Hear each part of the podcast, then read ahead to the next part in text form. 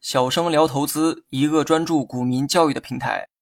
今天呢，咱们来讲一下什么是老鼠仓。老鼠仓指的是一种建仓买入的行为。由于这种行为啊，并不光彩，属于违法行为，所以呢，将这类买入的仓位称为是老鼠仓。一句话来总结老鼠仓：当某些机构用公有资金拉升股价之前，个人呢利用职务之便提前建仓，坐享渔翁之利，那么这种行为呢，就属于老鼠仓。市场中呢有很多机构投资者，他们啊跟所有投资者一样，也会利用资金在股市中进行投资。他们的资金量庞大，交易时呢也是用公有账户进行交易。但无论是机构还是散户，也无论钱多还是钱少，交易的背后都是由人在执行。只要有人在执行，就难保会有些人呢会动歪脑筋。假如说小明就是某家机构的交易员，每天执行买卖交易就是他的工作。有一天呢，小明啊利用职务之便，提前呢窥探到了公司的投资规划。他很清楚哈，计划如果能够如期的执行，那些被公司选中的股票大概率会有积极的表现。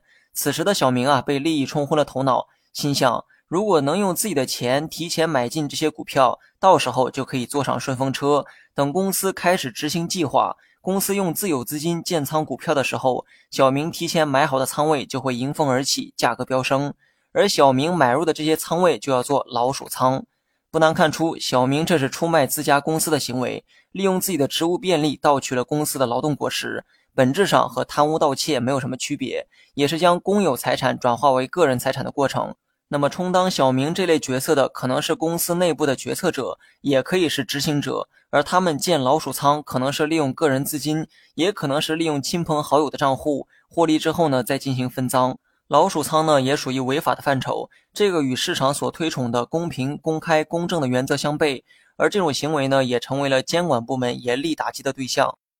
好了，本期节目就到这里，详细内容你也可以在节目下方查看文字稿件。